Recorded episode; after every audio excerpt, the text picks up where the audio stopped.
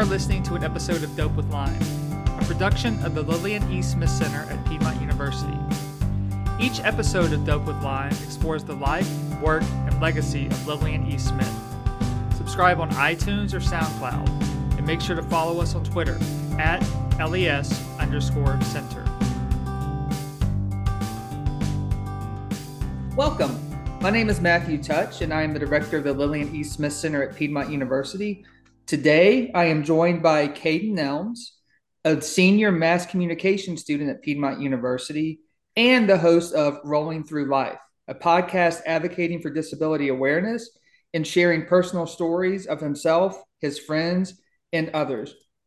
I'm also joined by Dr. David Sells, assistant professor in the Department of Exceptional Childhood Education, who has 14 years experience in P12 education and in higher ed. Today, we'll be discussing disability awareness and access and more. Thank you for joining me, Caden and David. Thank you for having us. Thanks for having us. Appreciate that. I know I've known you, Caden, through various things for the pat for a few years now since you've been at school here and working with David, of course, over the past couple of years with the diversity, equity, and inclusion initiatives that we've had on campus. And of course, that's how I work with you, Caden. But I'm really excited to have this conversation and y'all are going to have it and i'll just kind of interject. But lillian smith was very much you know aware of the importance of access to education um, for every student not just black students or white students. She called the brown v. Board decision every child's magna carta because it opened the doors not just for desegregation within the schools but also students with disabilities right? So she was she was advocating for all of this in the 50s and saying that Brown was a was a way to increase access for everyone. So I just kind of wanted to start with that. We're not really going to talk about Lillian Smith. It's going to be about y'all. But I want to turn it over to you and have this conversation because David, of course, works with exceptional education and with students with disabilities in the classrooms. That's why I had him in here to kind of facilitate this conversation with us. Excellent. Thank, thanks for the kind words and that warm welcome. I'm looking forward to this conversation. So, Caden, let's let's just start with um, talking about who you are. So, question one: How do you define yourself?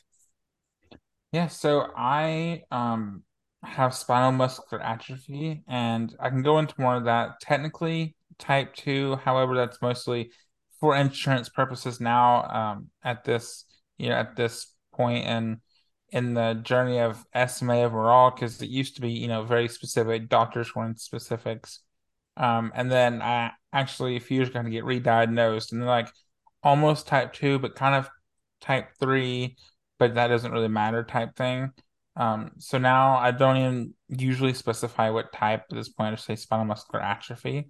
Um, and I use a wheelchair full time. And yeah, Excellent. Thanks for that response. So I'm, I'm going to jump ahead just a little bit and we'll come back. When you when you reference insurance purposes, can you tell me a little bit more about that? What does that mean?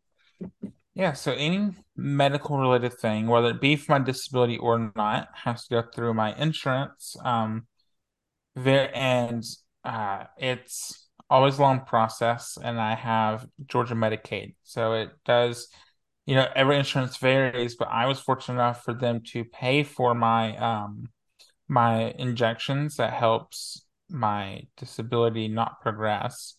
And when I did that, nowhere in the state of Georgia could any doctor or hospital find my um, official diagnosis from when I was two. So I had to get re-diagnosed, and that was in 2021, I believe. Um, so that like you know 18 19 years later i was re-diagnosed. And in that time there's been so much you know more research done about sma and but yeah so that's where the insurance came in. They the reason they type it is to see if they're going to approve the medication because the medication is only used for technically all types but it's most beneficial for type 1 and 2 so if i would have been 3 it would have been harder for my medical team and case managers to and my family access manager to fight for this medicine excellent thanks for sp- expanding on that um, another question um, that comes up in my mind when we think about that So, and correct me if I'm wrong. So, SMA, you referenced being diagnosed at a very early age. Is that correct? Yes. Okay. So, how do you feel about having to go through the process of uh, an additional diagnosis? Because, again, correct me if I'm wrong. SMA is not something that you have and it goes away. This is something that will sp- that spans your lifetime. Correct? Yes. Yeah, that's correct. So, of course, I can't speak on my first diagnosis because that was, you know, two. It was four days after I turned two that was officially diagnosed, got the results back. So I can't speak on that part. However, the first time they do it, you gotta go through all the a bunch of tests and all that, and like go through and then finally get the blood work and do all that. This time, all I did is they sent a DNA kit to my house. I spit in a little tube and sent it off and got my results online. Two weeks later, they officially said I had it. So I'm, I imagine it's very different than it used to be. It was not that easy last time, I'm sure, but for this time, it was it was pretty easy, and it gave me like um, information I've never known because I didn't know it, you know, 20 years ago. And then I was, then they didn't think, you know, redo it anyway to give me more information. So I had a doctor ask me um, how many copies of the SMN protein I had. And I was like, I don't, I don't know. And now I can tell you I do what well, I do have, and you know, things like that. So it's it was actually in the long run, you know, it's aggravating to have to put um that injection process on hold for a couple extra weeks. Um, in the long run, it was very beneficial because now I know more information and I have a PDF of all my information I can always pull back up. So, so, so Caden, you mentioned SMA, the different types. What what exactly is SMA and and what does it do? How does it affect you? Yeah, so I'm gonna like just a little brief thing to keep it simple of like the overall. So people with SMA have insufficient levels of the SMN protein, um, which leads to the loss of motor neurons in your spinal cord. And so that means your muscles are going to um, atrophy and weaken over time. Um, so, yeah, so there's two SMN genes in your spinal cord. One and there's one and two. Typically, your first one's gone. So the the first one does all the producing all the um, SMN proteins for your body, and the second one plays catch up to help it out, but it doesn't produce as much. But people with SMA are missing the first one. So that second one, which isn't designed to do all this work, is trying to produce it. So depending on how many um, copies of this um, uh, SMN protein you have depends on how much SMA is going to affect you, and that's where the types come in. Um, so like I'm type two on the cusp of type three. So I believe I have four copies of the SMN protein, three or four, I think maybe three. Um, so that was a lot of medical things, but it just varies in that way. But essentially, your muscles weaken over time. And and the injections help to slow that process down, right? Yeah. So there's an I would say newer. I think it was either 2014, 2016. This injection was FDA approved. It's called Spinraza. Um, I can look and see exactly what year that was, but essentially that injection will go goes directly into my spinal cord, and um, it it is guaranteed to stop your progression, but it has a or almost 100% guaranteed too, but it has a very, very high chance of also strengthening you back up a little bit. And so I get that every four months into my spinal cord. And yeah. Thanks for expanding on that. Can you tell me a little bit more? And this we'll, we'll transition in a, in a moment um, away from some of the initial pieces, but you referenced using a motorized wheelchair and the way that you're describing SMA, it sounds like it, there's a progressive component to it. Have you always had to utilize support from uh, a motorized chair or a wheelchair? So at a very, very young age, like around two, that two and I guess one to three age, maybe, I was able to walk while holding on to things. However old when you start walking, I was a little delayed on that developmental milestone, but I was eventually able to hold on to things.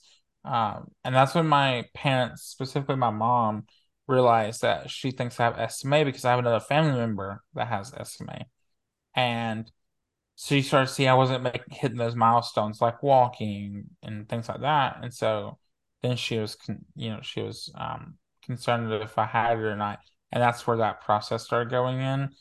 Um, but it, it had then when I was probably four or five, I started using a manual wheelchair, and then quickly by first grade, being in school full time, I quickly transitioned to a power chair, and I've been in a power chair ever since. So, so what was your experience like when was starting school in first grade and and having SMA? So, so kindergarten was fine. Like kindergarten, first grade, all that was realistically, realistically, all that was fine. Um, the kids didn't, uh, other kids didn't really know what a wheelchair was, so it was that kind of barrier. But I did have some friends that just didn't care, you know. And at a young age, kids just don't care about that. Right. So I had, I would say, more friends than I've talked about my journey going through school before, and it started out fine, you know, and then I, the older you got, like, you know, end of elementary school in fifth grade, and then into middle school, school especially like sixth, eighth grade, that's when kids start caring and then get those like clicks in school and then like those people that don't fit in are just essentially outcasted for the rest of the time. And so that happened kind of in fifth grade not really i had some friends there but sixth grade all elementary schools combined in the county. And that's where you get people you don't know and you didn't grow up with them so they don't know who you are. And if you're shy then you're shy which i was. And they didn't know you well enough because you've never been with them, and then you gotta get through the rest of your school career until graduation with them. And that's when middle school was hard for me at that point. Plus, some family things were happening in um, late fifth grade, early sixth grade. Um, my dad diagnosed with cancer, and his mom, my grandma, um, ended up passing away when I was in sixth grade. She was really sick for that time, so it was a very hard time. So I wasn't socializing as much, you know. Um, and then high school, I mean, I'm trying to go through it very quickly, but high school, it varied. I had some friends, and that's when I found, um, you know, what I want to do with my career and go to college. And so I made friends in that class, uh, which was audio, so that, video. That's when you decided. Technology. That's when you decided you wanted to do mass communications. Was in high school. Yeah, yeah. So my teacher there started the program in White County, graduated, went to Piedmont, graduated mass communications degree at Piedmont, and came back and taught the taught the um, classes at White County High School. So it was a big, and she came in my senior year. So that's when we really started going, and I found what I really like to do. Um, and then high school was it was just fine. You know, I had a couple people, and then college now at Piedmont was really my chance to restart, get a new slate with people. Um, you know, they find I was not shy anymore. They could find out who I really was, things like that. I was gonna say after since I've known you, I haven't known you to be shy. Yeah, so I used to be really bad, and that's when Piedmont was my chance to get a restart. Although COVID didn't help that. Yeah. Um, so I really sure. didn't start gaining those friends a lot until my junior senior year. So yeah. I mean, it, it was different reasons, but I was shy in middle school and high school too. But yeah, yeah, it was an interesting time. But that that video class or that audio video technology film class really helped me branch out, and then um, my parents seen it, family seen it, everybody's seen it, and then immediately went to Piedmont, which also helped me even more. So for sure. Nice. That's great. Thank, thanks for sharing the summary of your journey there. and forgive me, I'm going to go backwards again just a moment. Yeah. When you think about, um, I feel like you, you, talked about possible paradigm shift at maybe fifth grade. When you think about um, your own experiences, how how does how did SMA impact your identity? Yeah, so identity in that sense is always interesting for me because I, of course, always knew I had disability and I lived life with it. You know, I was just it was just there. Um, however, it didn't take until, and this is shocking to everyone. It didn't take. I mean, it took until um 2020 when I was stuck at home. You know, doing college online, just sitting here, that I really like one took a step back and listened to my body and realized how weak it was getting because I ignored that and just fought it for so long. And then I sat here not doing anything not going places for almost 70 days without leaving the house. And I'm like, oh, I'm actually getting weaker and I can really feel it and it's happening. And I think COVID lets that as in like I'm not as active as I usually was. And I was like, this is an issue. And that's when I started the medication injection stuff. But it took until that time to listen to my body and then also like realize one reason I was so shy is I didn't want to accept that I was quote unquote different from everyone or had a disability, things like that. And so it took until that point to be like, okay, um, I am disabled. This is gonna be my life. Make the best of it. You know, I was kind of advocating at that point, but not really. It was back and forth, kind of doing this and that. And I was like, well, if I'm gonna do it, I need this world to be, you know, accessible and inclusive to not only me but other people that are disabled. So might as well advocate for it and um, go from there. And that's when I, I fully accept that as an identity and um, as it as what it is. And yeah, it's really changed my perspective on things and I'm a lot happier, less I was went through depressive state at that moment. And that's another thing. I really listened to my mental health. So it's like a journey, multiple journeys all in one that all intertwined and you know, but yeah. So is sure, so is the podcast sense. part of your advocacy, I'm assuming? That's kind of when you started the podcast too, I think, right? Yeah. So that's when I started rolling through life and the blog post. Um, and that's when post on social media more, especially when things different things are happening. When the um, Social Security Restoration Act was going through, I posted about that.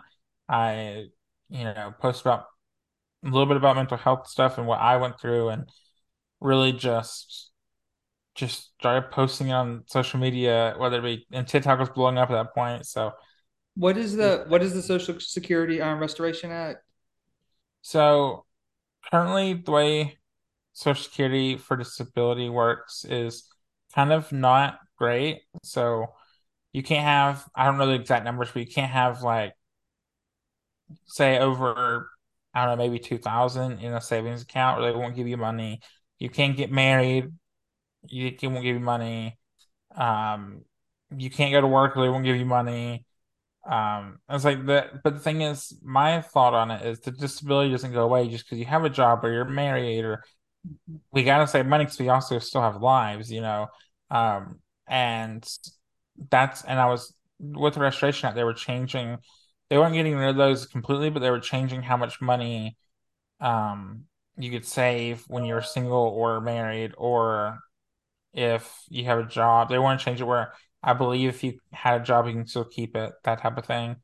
Um, but I don't know the updates on that exactly, but that was what that that was happening in 2020, 2021, I believe. So, without going into you know, all the details, because that's there's, there's a lot of information to unpack there. Caden, what are your thoughts on some of the limitations, um, the the parameters of protocols in reference to like your own finances, and, and when you're thinking about support for your disability, support for um, things like your your your wheelchair, um, your evaluations that you have to have. How does that how has that impacted you? I think the limitations, whether it be from um, the medical world or the government or anything like that, I think it's very, very outdated. First, I feel like that times change, things get more expensive, and trying to have to fight for everything you need, the basic needs, is a lot, and it's not, in my opinion, not good. Because if you're trying to live through life with whether it be a job or um, just living at home and dealing with your disability or having a disability, but still having to fight so hard for your basic needs. I don't like that, but that's very limiting because a lot of people give up because I am, I personally right now am struggling with a government company, a government, I don't know, I get, yeah, company that um entity is supposed to be helping me and other people with disabilities. And I'm currently fighting that. And it has taken, um, I don't even know, four months for me to get an appointment after calling it over and over and over. And I'm just not got an appointment. And most people would give up. I gave up trying to deal with them in high school. And I'm just now trying to get back in with them um, after they wrong wrongfully dropped me from their service. So I had to restart that whole um, program, and it really is just a lot of people don't want to fight that much, and I completely understand that. So that's the biggest thing I see personally. And and is this the process for for getting a live-in aide? Is that this process? Um, the company helps or the the program helps with a lot of things. That was the original reason I needed to see them. However, I found another company that's going to help with that. I'm just going to be I have to be approved, and if they don't, it's not even them approving me. It's the um, uh, another like health, community health, um, government thing. So if they don't accept me, then no company can help me. That's how it works in this sense. Um, which I was going to ask. So, what do you mean? You say basic needs, and that can encompass a lot of things. So, so when you mm-hmm. say basic needs, what do you mean about basic needs for you? So, for me, that would be the wheelchair, my lit Hoyer lift, shower chair. Um, used to be a hospital, home hospital bed. I don't use those anymore. Um, and then repairs on your like my chair and things like that. But the it just takes so long for insurance to approve it. And I actually just had somebody come look at my chair because it's not it's not working properly. And he noticed my armrest need to be replaced, which is two things in addition to my controller needing a new controller. So that's three things I need, but my insurance will not cover all three things at the same time. So that means my wheelchair company is their, I guess, the, the department that puts these orders in has, and they did this with a lot of people, apparently has to do one order a day. So, like, for example, say I got, I needed it, like, he came out today. He could put the controller order in today, they'd wait. Tomorrow, they'd run through my left armrest. The next day, they'd run through my arm, right armrest. So it's three separate orders, so my insurance will cover it. But if it's just all together, it they won't cover it. So like once a year, I need new tires. That's six tires. New batteries. That's two batteries armrest two, seat covers two. So you need six days to get six six wheels. What was that? So could you do like the wheels in one day, or do you need like six days? Like they can order a set, I think, but I'm not positive how this goes. So like it really is waiting day after day to order one at a time type thing. Because and so it took it took them three days to order, and they'll all be delivered on the same day. And insurance will insurance will accept them all on the same day but they have to be in separate orders, and it will take insurance probably a month to approve it. And so, my controller's messing up, so if it messes up permanently, I'm not coming to school until I get a new one. And, yeah. and essentially, you're at the whims of the companies. Yes. Yeah, and that that's an that's an unfortunate reality, Kane, that I experienced with students that I served um, at the K twelve level. We were very fortunate in the district that I um, served in that the PT would come out regularly to mm-hmm. evaluate. Mm-hmm. PT physical therapist would come out regularly to evaluate students. Um, mobility specialist as well would come out. Um, fantastic staff, uh, great experiences, except for the dynamic that you're sharing, where it was it, it felt like there was always um, kind of a hurry up and wait component, mm-hmm. and you know it always made me wonder when we're thinking about you know waiting for approval um, you know how the billing works. This this is an obvious disability in your situation. For a lot of the students that i served um, some of those students had cerebral palsy. Again those are different that's different than, than sma but i'm talking about obvious physical disabilities. The need isn't going anywhere but yeah. yet there's a barrier um, when you think about having to navigate the insurance component. Um, and you know also I also think about the logistics. Um, students I served, I wonder if this is true for you. If there is a problem with your chair, do you have to have somebody come out and evaluate that? And does that how does that impact your day? Yeah, so whenever when it like whenever say my controller's been messing up, I called them I called them they came in December to deliver new things and I or or yeah, late December. And then I told him, I was like, hey, my controller's not acting right. I keep getting an error code, you know.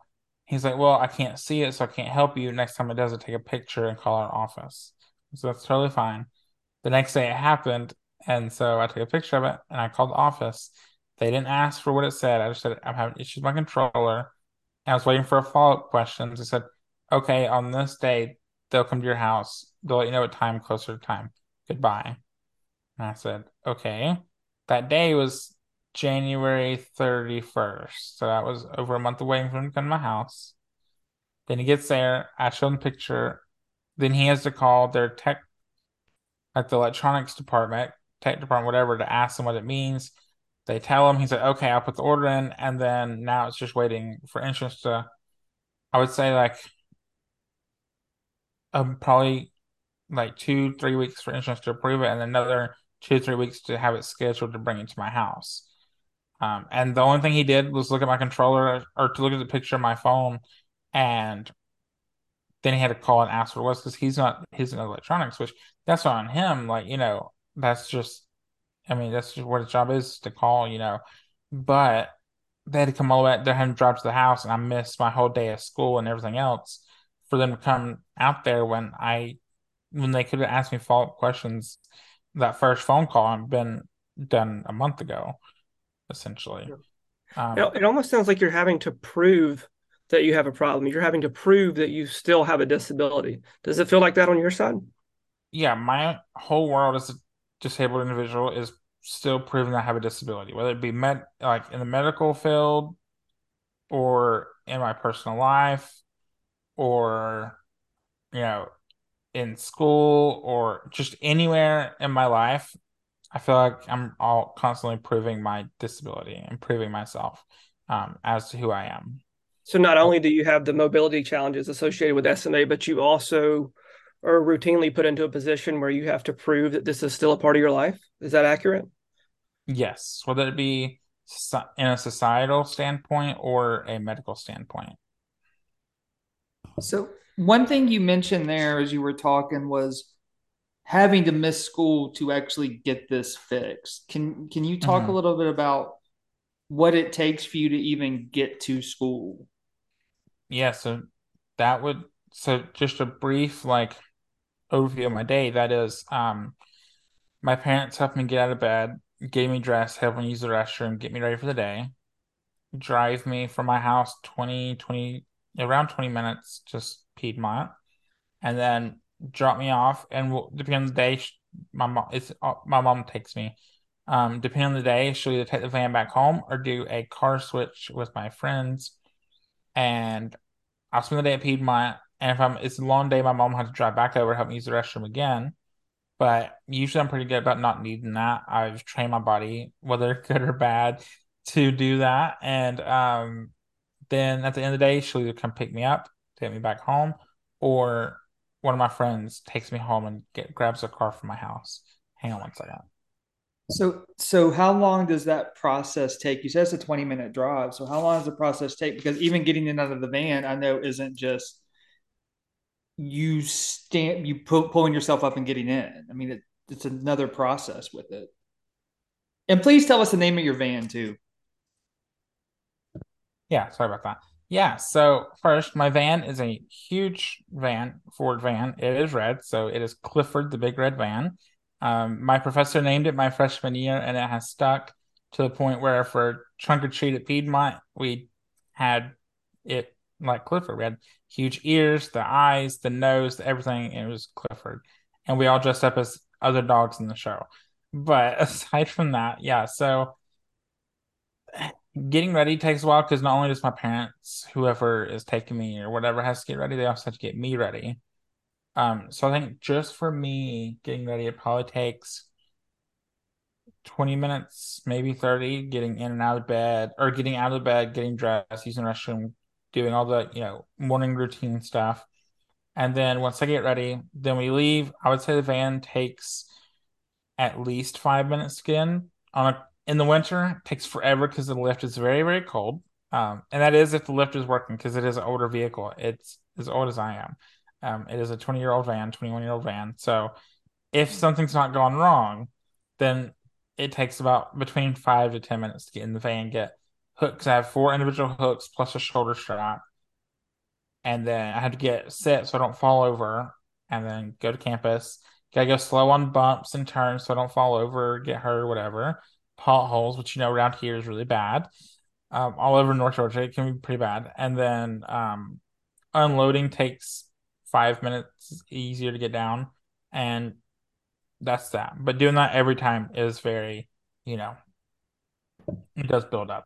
It's a lot. Yeah, Can we the go other back to- thing that I was gonna say the other thing that that just caught me, and it's obvious, but you talk about your parents getting you up, your parents taking you to school, and impact may not be the right word, but what kind of and that's the only word I can think of right now. What kind of impact does all of this have? Because it because it doesn't just affect you with with your SMA. Mhm. It is it is a familial and community impact of people coming together to to assist as well. So can you talk about that a little bit and kind of how they um react may be the right word, but but can you talk about that a little bit? Yeah, so I think that um I couldn't do it without the community around me and the family around me for sure. Especially when like mom and dad has to have sur- have a surgery. Like my dad had cancer. Um, my mom's had have surgeries in the past. That definitely is a big family thing of like my aunt staying, or if my parents want to go on their anniversary or want to go on vacation, that's my aunts or my brothers coming and taking turns and alternating, staying with me at night, help me use the restroom, things like that. So it really is a big, huge like family thing. I can always count on them. But like, yeah, so my dad works, they own their, my parents own their own business, but my, um, a construction business. So my mom does like the secretary type work from home, um, whenever that needs to be done. But my dad and two out of three of my brothers, sometimes all three of them work for my dad. So they're gone. Um, during like K through 12, I could, mom would work, whether she was substituting as a teacher in Cleveland or in White County, Habersham, and Rabun County, these those three counties where she worked, or she worked for a while in lunchrooms in Habersham. She like went around, she bounced around from different schools over the years, all in Habersham. But then going to college, um, I mean, there's other reasons she quit that job and um quit doing that, but one, it worked out because during college, my schedule's different. It's not getting up at 5:45 in the morning, getting on a school bus. It's like getting up at 7:38 or 9 in my case this morning almost. And um and then getting me dressed and taking me and bring the van back and da da da da, you know, all the things. So it takes a lot longer.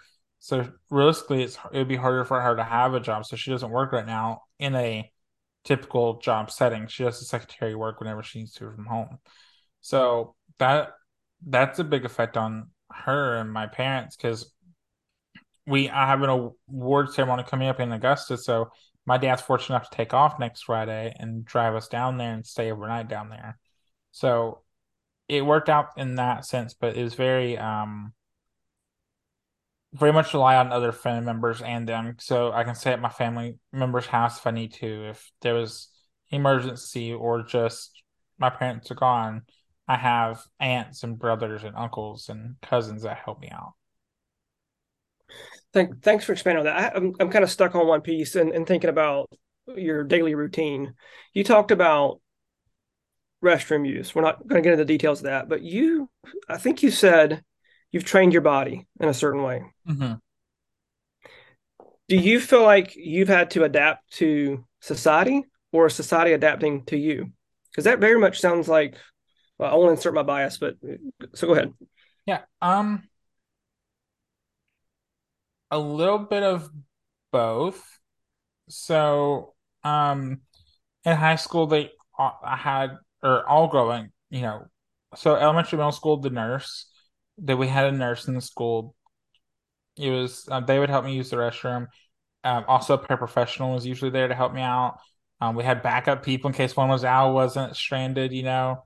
Um, in high school, we didn't have a nurse, so that was like something I'd talk about. And in the being, we had two to three paraprofessionals that were help able to help me use the restroom. Um, and so that varied in people as well. So every year it was it always was like I was training training any person to help me use the restroom, which is very personal. Like that is the as personal Very. as you can get with someone. And I had five, six people in the in the school that could take me to the restroom, and that it it was a lot. It took me, you know, especially in high school, having that many people that would do it, it was just a lot. Um, but it was helpful because sometimes they would, you know, a lot of them were coaches, so they would be gone on trips and they're or sick or whatever, just vary. Um, but yeah, so that I I would say they adapted to me. However, um, in my, I would say more, I don't know, in public areas, I guess, um, that I don't have someone to help me use the restroom, I adapt to society because I don't have someone to help me or the restrooms aren't accessible. Um, and yeah, so if it's not accessible or I just don't have someone, then I have to wait. Um, so yeah. let's let's just pause, let's just pause there for a moment. And and for mm-hmm. those who are listening, um, let's just think think about the implications there. If you if you want to travel to a store, if you want to attend school, having to stop and think about can you can you complete a basic human need mm-hmm. let's think about what a non-disabled individual goes through in that situation typically we wake up we use the restroom there's probably not a lot of thought that goes into that that's probably you know a couple of minutes of the day Caden, mm-hmm. from what you're describing it sounds like that that that just sounds very stressful to have to think about a basic human need being met will i be able to use the restroom am i going to have to uh, wait to use the restroom can I attend this uh, you know this event based off of restroom accessibility? Those are those are real challenges that may sound, I guess, kind of minor as, as you're describing it because you're so used to that life. But I think that's just that's again something to point out to society and individuals who do not have a disability. That's that's a very simple basic need that we all maybe take for granted and, and that that could be a significant part of your day I was going to say along along with that too. One thing that stuck out to me, Caden, is you talked about the people in high school helping you, and that's mm-hmm. a very not just the fact that it's a personal act that you're doing and a private act that you're doing, but that's also a time when you're actually going through puberty and finding yourself. I mean, yeah. there's a lot going on there. I think. Yeah, it's very much. Um, well, to go back to what Dave was saying, um, yeah. So my day does definitely like revolve around or the, the events to go to, whatever, you know, very much revolves around when is one of my parents free to take me? Where how long will I be gone? What am I how much water am I gonna drink? How much coffee am I gonna drink? Am I gonna drink anything? Am I gonna do anything like that? Um and which can lead to me being dehydrated. I've had kidney issues. I've had have kidney stones. Actually, during COVID in 2020, had my left kidney removed. Um, so like very much um revolves around, you know, what am I going to do that day? How what am I going to drink when I'm go- when am I going home? Um, you know, so things like that. But then going back. So is it accurate? Sorry, go oh, ahead. go ahead. No, I'm terrible interrupting. It, it just it you're hitting on so many points that I'm passionate about. It, it, it makes me think about if if and I, I, would never say I know how you feel because I don't have your disability. But if I were to try to put myself into your headspace, it's just it's it's earth shattering to think about waking up and asking questions like, "Is society going to be able to support me today?" Yeah, that's a question that Matthew and I don't don't think about. I mean, yeah. not to speak for Matthew, but when we're talking about going to, let's say, if we're going to a sporting event, it's mm-hmm. not is there a restroom? It may be you know, which restroom do I want to use? The one that's on this side of the event or the other side of the event? That's it, it, again, I want to just make that point for the listeners to understand how significant something as a, as a very basic human um, need, how, how challenging that can be for somebody in your situation. And to me, I don't want to speak for you, but that just seems like it would create a lot of extra stress that others don't have to deal with.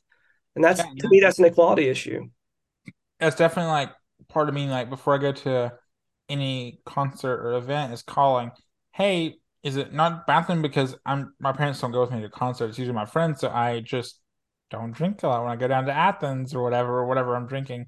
And that i made that mistake where i me and some friends went down to athens for an event and it was completely inaccessible it was in a basement of a building and i couldn't get in so we drove an hour over an hour away and went through the terrible Athens traffic on a Friday night during a home game, football game, um, for no reason. It was the worst. I don't know why we did it. It was it was pointless, but that that really like why didn't I call ahead? But I shouldn't have to. But I, unfortunately, I do.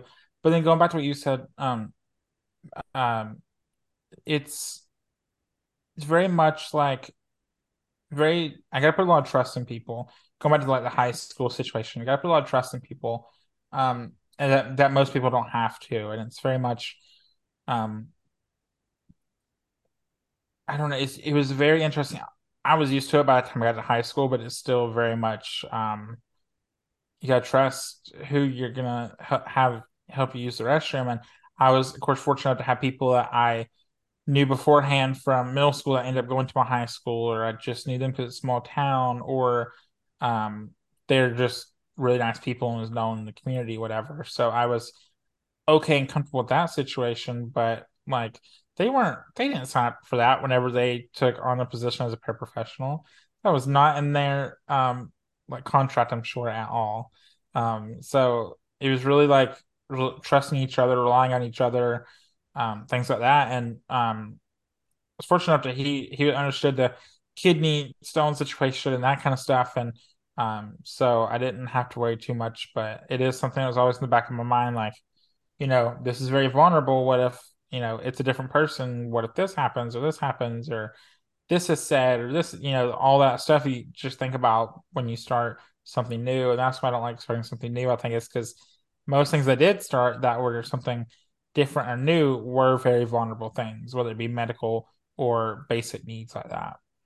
Do you feel do you feel like you use the word vulnerable? Do you feel like um that was a part of the situation because you had to ask those questions regarding is this experience going to be is it going to accommodate me or am I going to have to accommodate it?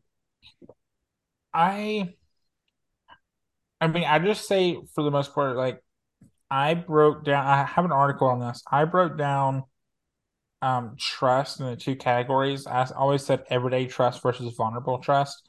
And the everyday trust, I gave examples of if I'm at the grocery store and I drop my phone or I need help grabbing something off a shelf, I'm gonna, or for example, I drop my wallet. Let's just say drop my phone and wallet. I gotta trust people, strangers, to pick that up and hand it to me without stealing it and then that's just little everyday trust that people you know you trust people not to steal something from you. But the vulnerable trust is when you know using the restroom or you know doing anything medical needs or picking me up or transferring me. That's where that vulnerable trust comes in because i don't have the opportunity to get to know someone before um, get sure. hit that close to home and you know help me use the restroom or do whatever. So it really is like you know within let's say the for a couple of the paraprofessionals met them, taught them for five minutes. Next thing you know, they learn how to take them to the restroom. So within five minutes, we've hit a whole new level of um, close and vulnerability for sure. So, so you're talking about the trust. I, I kind of want to end on this because one thing you mentioned is the quintessential college experience of going to concerts, and you talked about going to Athens. I mean, I'm thinking about concerts I went to as a college student. I'm like, we drove two or three hours. Sometimes we didn't go to the show. Sometimes we did. I mean, it's part of that experience. I do want to know what band you were going to see, but we can talk about that later. But I, I just want to know what, what do you do to entertain yourself as a college student, just as a person for fun? What do you enjoy doing? And what do you enjoy doing with your friends and your community?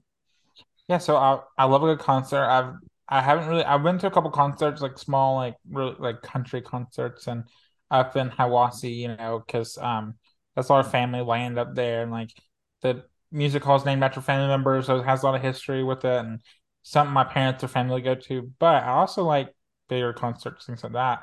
Um, so that's a big one. Um, also the the the band was the Rex, one of my favorite bands, is in the Forty Watt Club of Athens. You know, anyway.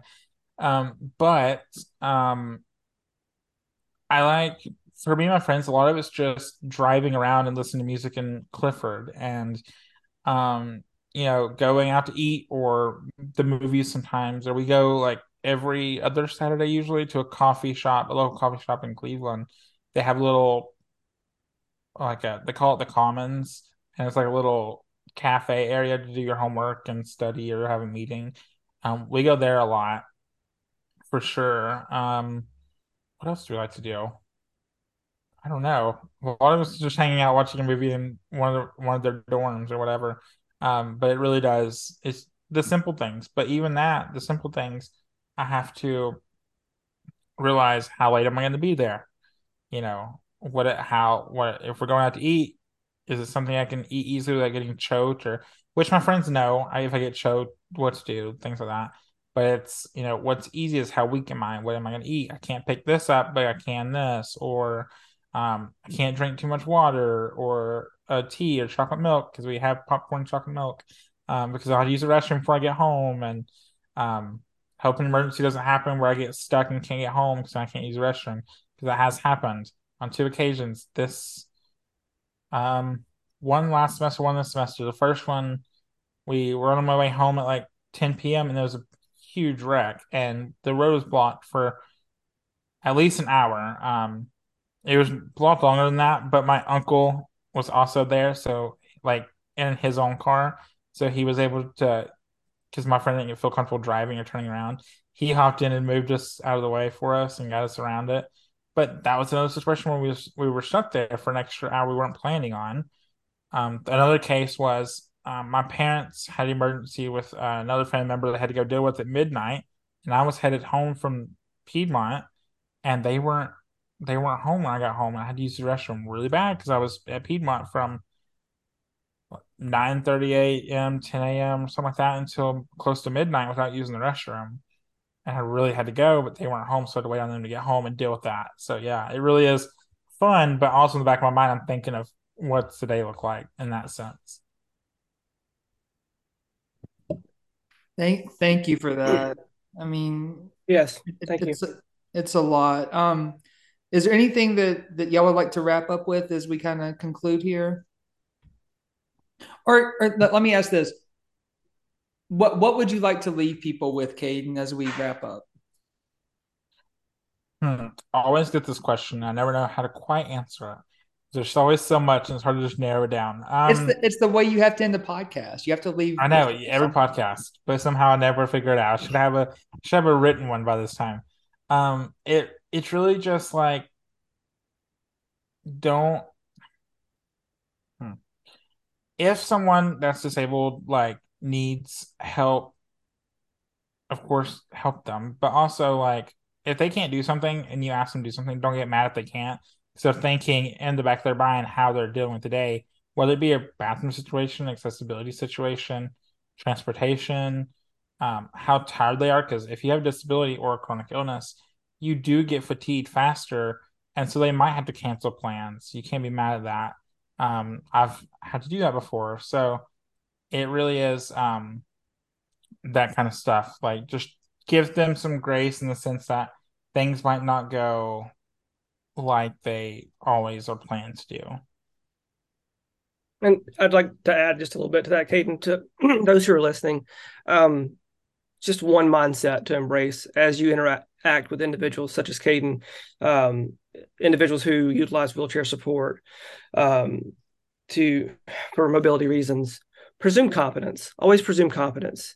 Never assume that someone who has uh, a mobility issue, someone who uses a wheelchair for um, transitions, has any type of cognitive, cognitive impairment or intellectual disability. That is not the case specifically as we're talking with Caden here. Um, so again, presume competence and just pause for a moment and think about how you can support that individual. Don't just assume that they they can't do something and do everything for them. Um, mm-hmm. I feel like that's that's an issue that came up a lot um, in my experience. Caden, how do you feel about that? Yeah, I was going to add on to that. You made me think of something. I've done a list of things on social media, and it's a couple of them are. Um, you can always ask someone that's disabled if they need help, but if they say no, respect that. Don't do it for them. Even like, oh, but I want to help you. Don't do that.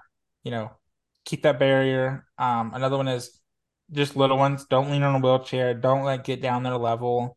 If they have someone, if it's um, for example, if they're nonverbal maybe or anything like that, if um, if they have someone speaking for them, still speak to the person, not their aide or caregiver yes. or whatever it may be. That that leaves them out of the out of the situation, out of the conversation. Talk to that person directly, and then if need be, that caregiver or aide or whoever, um, or teacher, whatever it may be, will communicate with for them, help them, assist them in communicating. But always talk to the person, not the aide in that situation. That's great. And that really makes me think about also person first language. I know Matthew, we would need to wrap up. Sorry, last point I'll make, and and think about person first language. Uh, I want to make it very clear that we're talking to Caden who has SMA. We're not talking to an, an SMA person. Yeah. In other words, labels don't define individuals. Labels help us define supports that are necessary to help the individual. So we always put the ind- individual first because um, we want we want to see humans as humans first and keep that at, at the forefront. So we're talking about Caden, who also has SMA, versus mm-hmm. um, what might have the negative connotation would be putting the disability first. So yeah. leave with those two things. Um, I mean, my request at this point would be that maybe we have a follow up conversation. I, there, I'm long winded. There are a lot of other there are a lot of other points that I would like to get into. So um, if you're all open to that, I'd love to come together again and continue our dialogue. Oh, for sure, anytime. There's so that much works for me. so so thank you for joining us today, and we look forward to that next conversation. So thank you, Caden and David. Thank you so much. Thank you. Thank you as well.